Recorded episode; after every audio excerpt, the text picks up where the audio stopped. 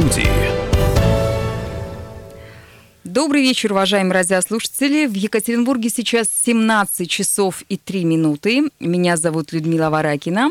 Прежде чем мы представим гостей наших сегодняшних, нашего сегодняшнего эфира, нашего вечера, я хочу рассказать вам о погоде. Итак, погода в Екатеринбурге. Привычная погода. В Екатеринбурге сейчас плюс 5 градусов ощущается как минус 1. К огромному сожалению, синоптики обещают нам в ближайшее время, в ближайшие дни похолодание. Ночная температура составит 0 градусов и даже минус 1. Если говорить э, про Нижний Тагил, то в Нижнем Тагиле сейчас плюс 1 ощущается как 0 градусов, чуть холоднее, чем в Екатеринбурге. И Серов, э, Серов у вас, а у вас тепло, у вас плюс 5 и ощущается как плюс 1. Наверное, самый теплый город из всех тех, кто нас сейчас слушает. А, о погоде мы сказали, время вам мы сказали. Теперь давайте перейдем к пробкам. Что творится на дорогах э, уральской столицы? Дорожная обстановка.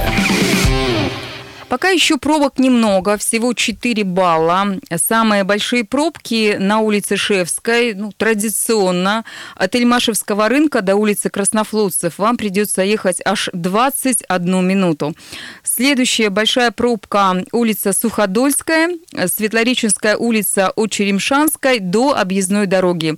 Ожидание в пробке 18 минут. Всем хорошего вечера, всем удачной погоды, ну и самое главное, чтобы пробок было меньше.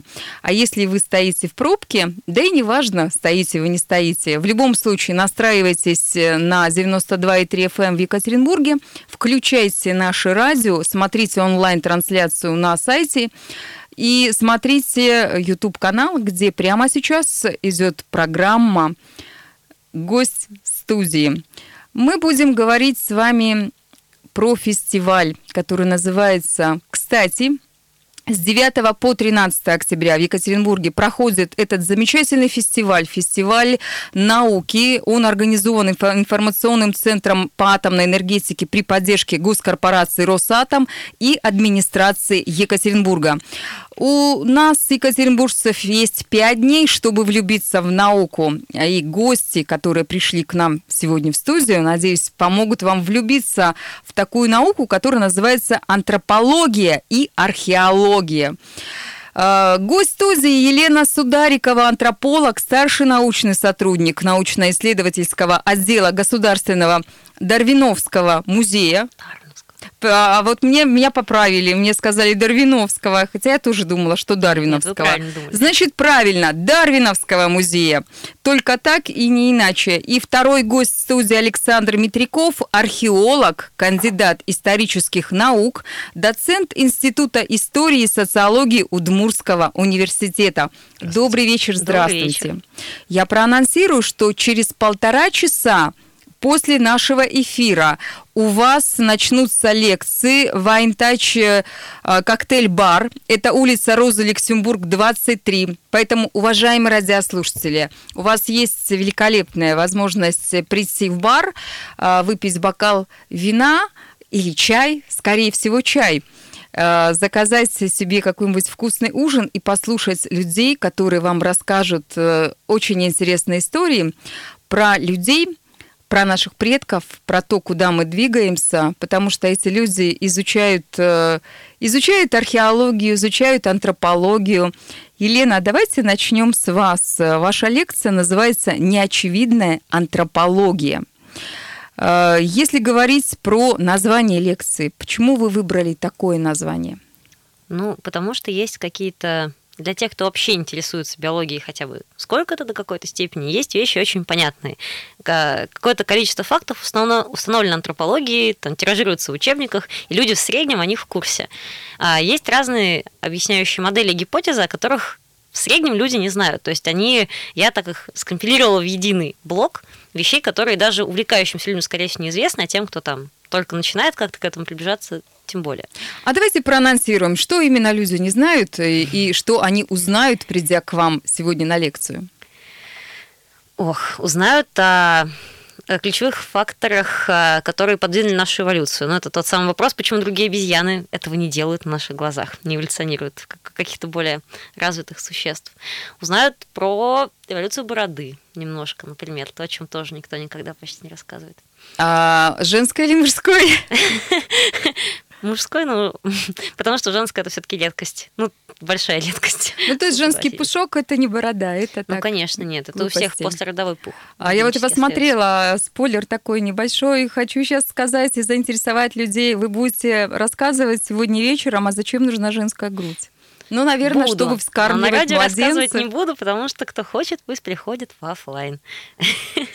Потрясающая история. Нет, конечно, Борода, что грудь. младенцев, но есть просто есть менее очевидные функции. Например, не вызывать чрезмерное сексуального притяжения, не быть чрезмерно привлекательной. Да, что совершенно не очевидно, но э, тем не менее. Детали на лекции или в записи после. Уважаемые радиослушатели, если вы точно так же, как я сейчас, в полном недоумении, что это такое? Зачем нужна женская грудь и почему женская грудь вызывает э, асексуальные какие-то влечения, э, как меняется мужская борода и вообще будет ли когда-то мужская борода существовать через, э, не знаю, много-много лет или веков. Вот об этом Елена Сударикова вам расскажет в лекции «Неочевидная антропология». Александр Митков, еще один гость. Э, вы не антрополог, вы археолог. И хотелось бы узнать, ну, собственно говоря, вопрос вообще к вам двоим относится Антропология и, архо... и археология – это же тесно связанные науки. Да. А где проходит грань между этими науками? Ну, вообще, антропология такое слово страшное, потому что есть э, то, чем занимается Елена, физическая антропология в основном.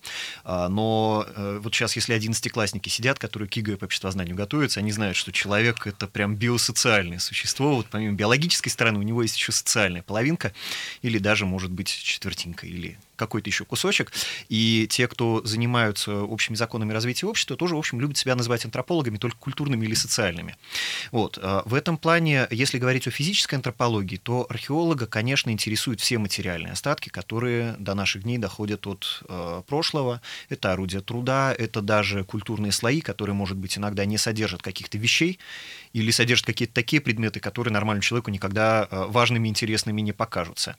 Э, и э, остатки животных, и останки человека, естественно, тоже нас интересуют, но антропологи, они берут в первую очередь. У нас отбирают кости, отбирают черепа. Когда есть такая возможность. Ругают нас за то, что они у нас все время поломанные, какие-нибудь плохо сохранившиеся, как же так говорят они, наверняка это все растрясли в дороге, и уже работают непосредственно с человеком в виде того, что от него остается спустя много лет. Для чего вы изучаете кости? Зачем вам это нужно знать? Какими люди были? Э, почему и какими они становятся сейчас и почему, во-первых. Во-вторых, чтобы установить, кто кому предок, кто кому нет, потому что многие древние люди не являются нашими предками, это тупиковые веточки, например. И многие люди, которые были местным населением, вот тут Александр не даст соврать, не являются предками нынешнего местного населения, потому что они отсюда ушли, пришли какие-то другие. Эти миграции, ну, да. Ну, это правда. Тут хороводы водили на протяжении нескольких тысяч лет, и в общем, по этому Особенно, поводу... наверное, здесь у нас на Урале. Да, когда, да. где вообще Бурный котел был. самых разнообразных путей и множество климатических э, поясов зон в горы поднимаясь выше и ниже, то есть немножко разные экологические ниши, которые могли просто представители разных народов занимать одновременно.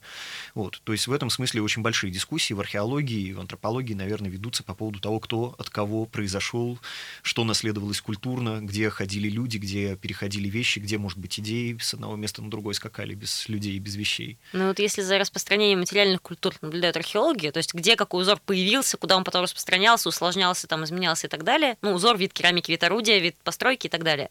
А, антропологи всегда отслеживали по костям, сейчас еще есть э, генетики на подхвате, но многие антропологи просто владеют несколькими инструментами, и археологи тоже осваивают. На самом деле это вещи, которые перетекают одна в другую. То есть это нет такого, что жесткое, жесткое разделение, и никого к костям не подпущу, вот пока сама все о них не узнаю. Если у кого-то есть лучшие методы, пускай тоже поработает. Причем инструменты бывают еще и настоящие инструменты. То есть кирка, лопата это тоже ваш инструмент. Несомненно. Само собой. Гены хорошо подтверждают, рассказывают, кто куда, собственно, расселялся, такую приходили узоры с людьми или сами по себе распространялись культурно. Ну, то есть все помогают друг другу. Это бывает общее. Очень интересно. Вот мы сейчас с вами как раз и поговорим а, придет ли человечество к тупиковой ветке, вымрет ли человечество когда-либо, по мнению и археологов, и антропологов, э, будет ли на нашем Урале какое-то дальнейшее, там, не знаю, развитие, что-то с, вот с теми людьми, которые здесь живут, которые стали тем, кем есть, вот с этими скулами, ногами и прочим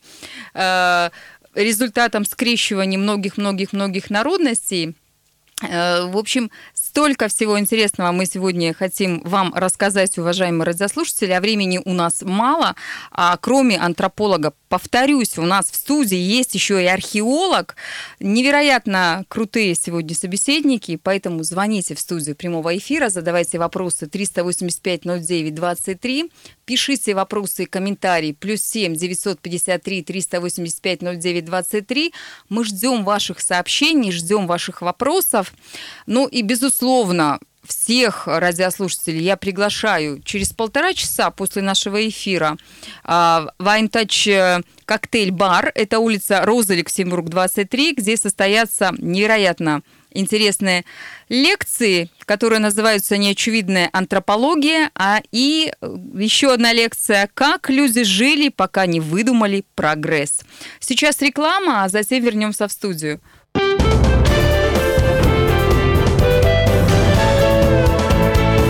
Гость в студии. В Екатеринбурге 17 часов и 16 минут. Напоминаю, что сейчас у нас пришли замечательные, интересные участники фестиваля. Кстати, это научный фестиваль, который доступно рассказывает о разных науках, популярно объясняет э, загадки, популярно может э, объяснить те вещи, которые, может быть, вас, вашего ребенка а, мучили, и вы не знали, где найти ответы на эти вопросы. Так вот, э, если вы зайдете в интернет, наберете фестиваль, кстати, посмотрите все расписание, вы сможете прийти в любой из дней на этот самый фестиваль, прослушать лекции, принять участие, задать вопросы. И сегодня же, сразу же после нашего эфира, наши спикеры, а это Елена Сударикова, антрополог, старший научный сотрудник научно-исследовательского отдела Государственного Дарминовского музея, и Александр Митков, археолог, кандидат исторических наук и доцент Института истории и социологии Удмуртского университета, встретятся с вами на улице Роза Люксембург, 23. Это Интач э, коктейль-бар – вы узнаете, что такое неочевидная антропология, а также как жили люди, пока не выдумали прогресс. Александр, так как же люди-то жили, пока прогресс не выдумали?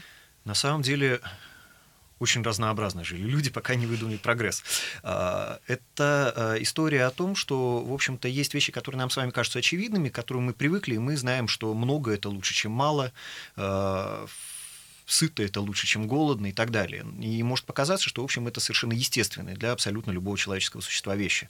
Но если мы с вами э, ковернем совсем на небольшое количество времени назад, а человеческая история сапиенсов — это несколько десятков тысяч лет, может быть, даже уже больше сотни, я не знаю, тут, наверное, Лена меня поправит.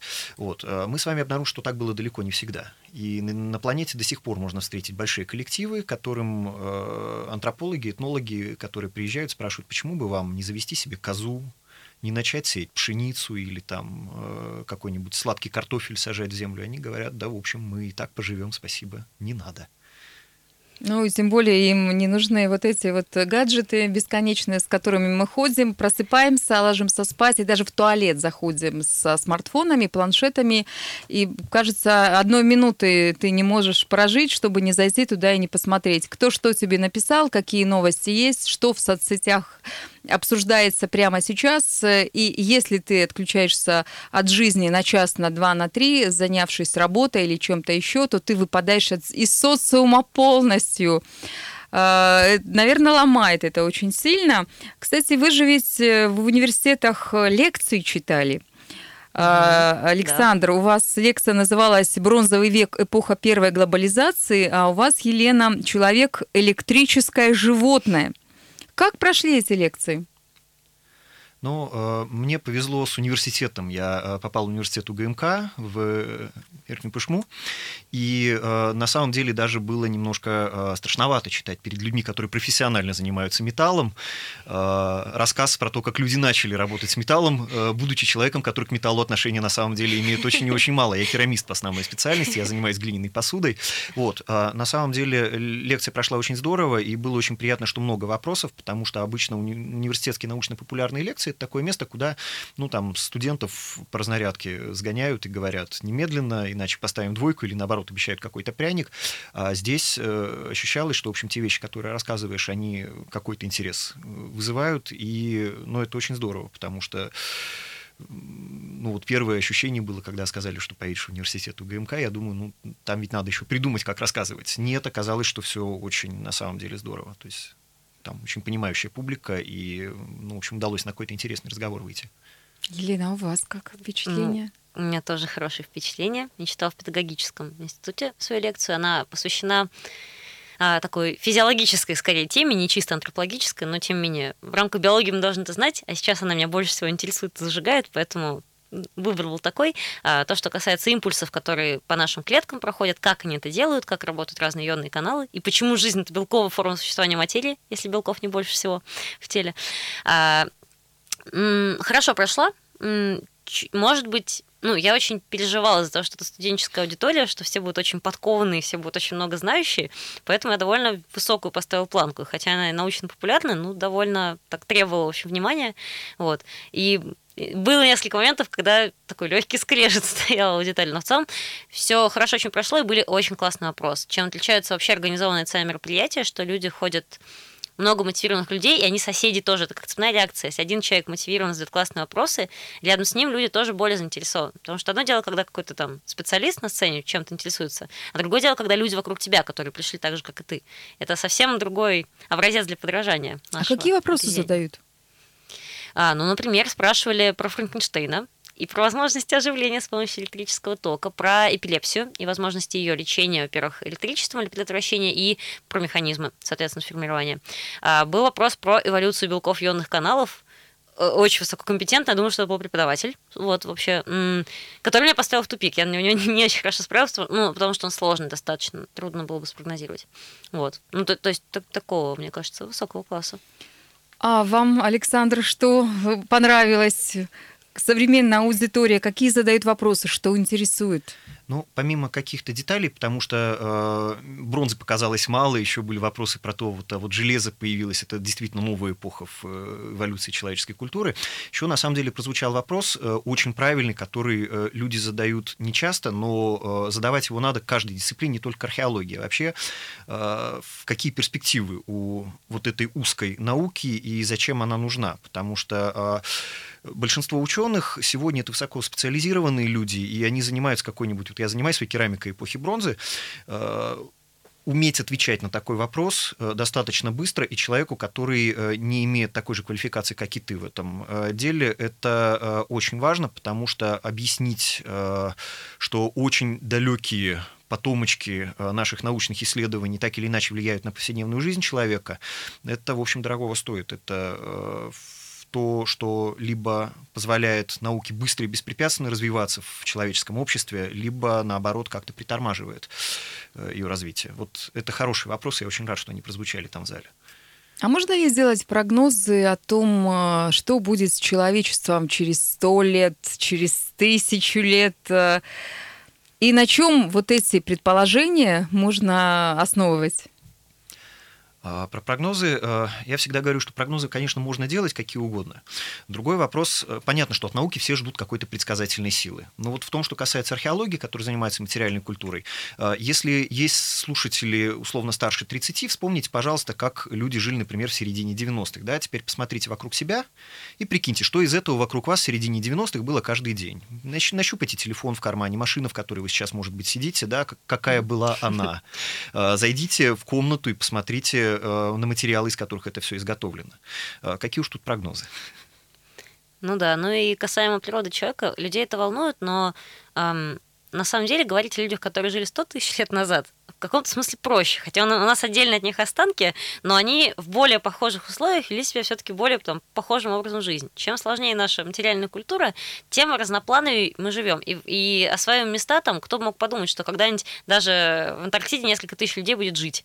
То есть в течение года да, даже там есть как бы популяция, ну, они изолированы друг от друга довольно-таки, но тем не менее. Вот. И очень трудно, вот к антропологам есть эти вопросы. Давайте, предскажите, что будет с людьми через сто лет. Ну, сто лет это не срок для эволюции, но ну, через тысячу, через десять тысяч лет. Но дело в том, что это сильно зависит от того, какие, как будут вести разные политики государства, во-первых, как внутренние, так и внешние. Будут ли конфликты или столкновения какие-то или нет. А, и это сильно зависит от того, будем ли мы сохранять границы и какое-то разнообразие потому что сегодня люди очень разные, и вот если я попрошу кого-нибудь дать, дать средний портрет человека сегодня, средний портрет человека планеты Земля, на кого он будет похож? Это довольно такой, даже это сложный вопрос. Какой человек сегодня? Что такое норма? Что такое средний? Что такое землянин? Даже это сложно. Что уж говорить о том, что землянин через 10 тысяч лет? Какие-то гипотезы можно выдвигать для разных групп, но все очень шатко. Да, кто такой землянин, непонятно, а кто такой уралец, понятно ли вам? Как выглядят э, уральцы? Вот некоторое время назад журналисты задались таким вопросом и э, решили не про мужчин, а про женщин узнать, как же выглядят уралочки. Так вот, э, там, специалисты, я не знаю, уж были ли антропологами или нет они, они сказали, что женщины на Урале выглядят не очень красиво. Они низкорослые, у них короткие ноги и попа такая низко расположена. Так ли это? Могли ли вы за, там, за день, за два а, пребывания здесь, в Екатеринбурге, оценить местных жительниц и сделать соответствующий вывод? Так я, ли выглядят уралочки? Я в любом случае хотела бы напасть на этих специалистов. Если кто-то позволяет себе эпитет некрасивый по отношению к человеку, он не ученый, не исследователь, не объективен и так далее. Вот. А, я конечно, успела стать какое-то свое впечатление, но я, кроме этого, видела обобщенные портреты, очень привлекательные. А, дело в том, что Урал так расположен, как мы сегодня уже говорили, на стыке разных ну, миграционных потоков, как в прошлом, так, и сегодня. И, как известно, в таких местах обычно живут самые красивые люди. То есть э, путешественники географически, наоборот, когда оказываются в каком-то транспортном узле, говорят, что вот здесь люди красивые, потому что они достаточно похожи обычно на них самих. Откуда путешественники не приехали, там, в Полинезию, неважно, из Китая, там, из Европы, откуда бы то ни было. На всех немножко похожи, и это всем кажется очень красивым. Урал в этом смысле наоборот, это красивые женщины. Как приятно слышать. Э, хочу еще раз напомнить, уважаемые радиослушатели, Елена Сударикова, антрополог и старший научный сотрудник научно-исследовательского отдела Государственного Дарвиновского музея, а также Александр Митяков, археолог и кандидат исторических наук, доцент Института истории и социологии Удмуртского университета, Сразу же после нашего эфира, через полтора часа, расскажут вам о том, что такое неочевидная антропология, а также как люди жили, пока не выдумали прогресс. Роза Люксембург, 23, а коктейль-бар Приходите, вас ждут незабываемые интересные знания про женскую грудь, про бороду, а также чему может научиться эффективный менеджер у бушменов и папуасов маленький такой анонс. К сожалению, время нашей передачи заканчивается. Мы прощаемся с нашими гостями. Но фестиваль, кстати, открыт, и вы еще можете узнать много нового, интересного о современной науке. Радио «Комсомольская правда». Более сотни городов вещания и многомиллионная аудитория. Екатеринбург 92 и 3 FM. Эм. Кемерово 89 и 8 FM. Эм. Владивосток 90 и 4 FM. Эм. Москва 97 и 2 FM. Слушаем всей страной.